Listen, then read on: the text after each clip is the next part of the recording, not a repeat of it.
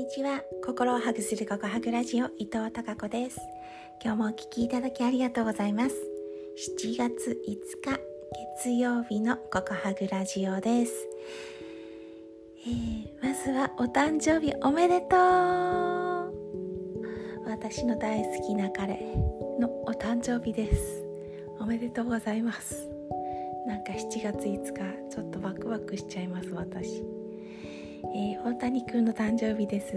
おめでとうございます。大好きです。はい、えー、そして、うん、昨日ですねこんな嬉しいことがありました、えー、朝一ね職場学校に電話が来てで卒業生からだったんですけどそう、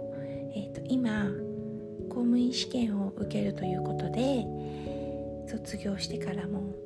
そのね面接練習とかね、まあ、エントリーシートも含めて結構最初初期初期の段階からサポートさせてもらっているんですけど、えー、一つの公務員試験二次試験の合格が、えー、もらえましたということでなんかねすごい頑張ってます。嬉しいなと思ってまた3時に向けて今日練習しに来ますということで連絡がありました。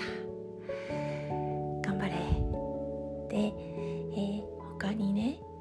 ちょうど日曜日に、えー、建築士の受験をした学生が何人かといっても結構な人数いるんですけどそうですね。すごいみんな頑張ってくれて、えー、特に OB この3月に卒業して進学した進学したり就職してから勉強して頑張っている学生たち OB たちが、えー、割と高い確率で合格を勝ち取ってくれたみたい、まあ、自己採点の段階ですけど。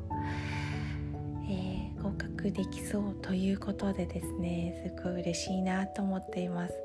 学生時代ね、まあ、やるときはやる男たちだなと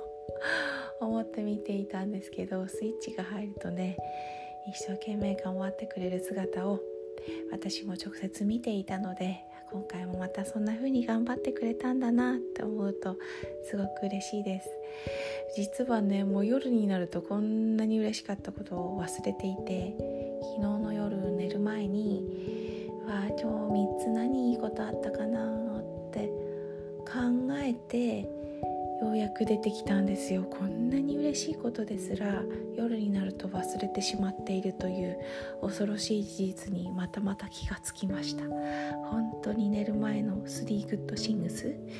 ？3つ。今日あった良かったことを3つ思い浮かべてアウトプットするって本当にいい習慣だなと思っています。それでは今日も皆様にひまわりのようなたくさんの笑顔の花が咲きますように。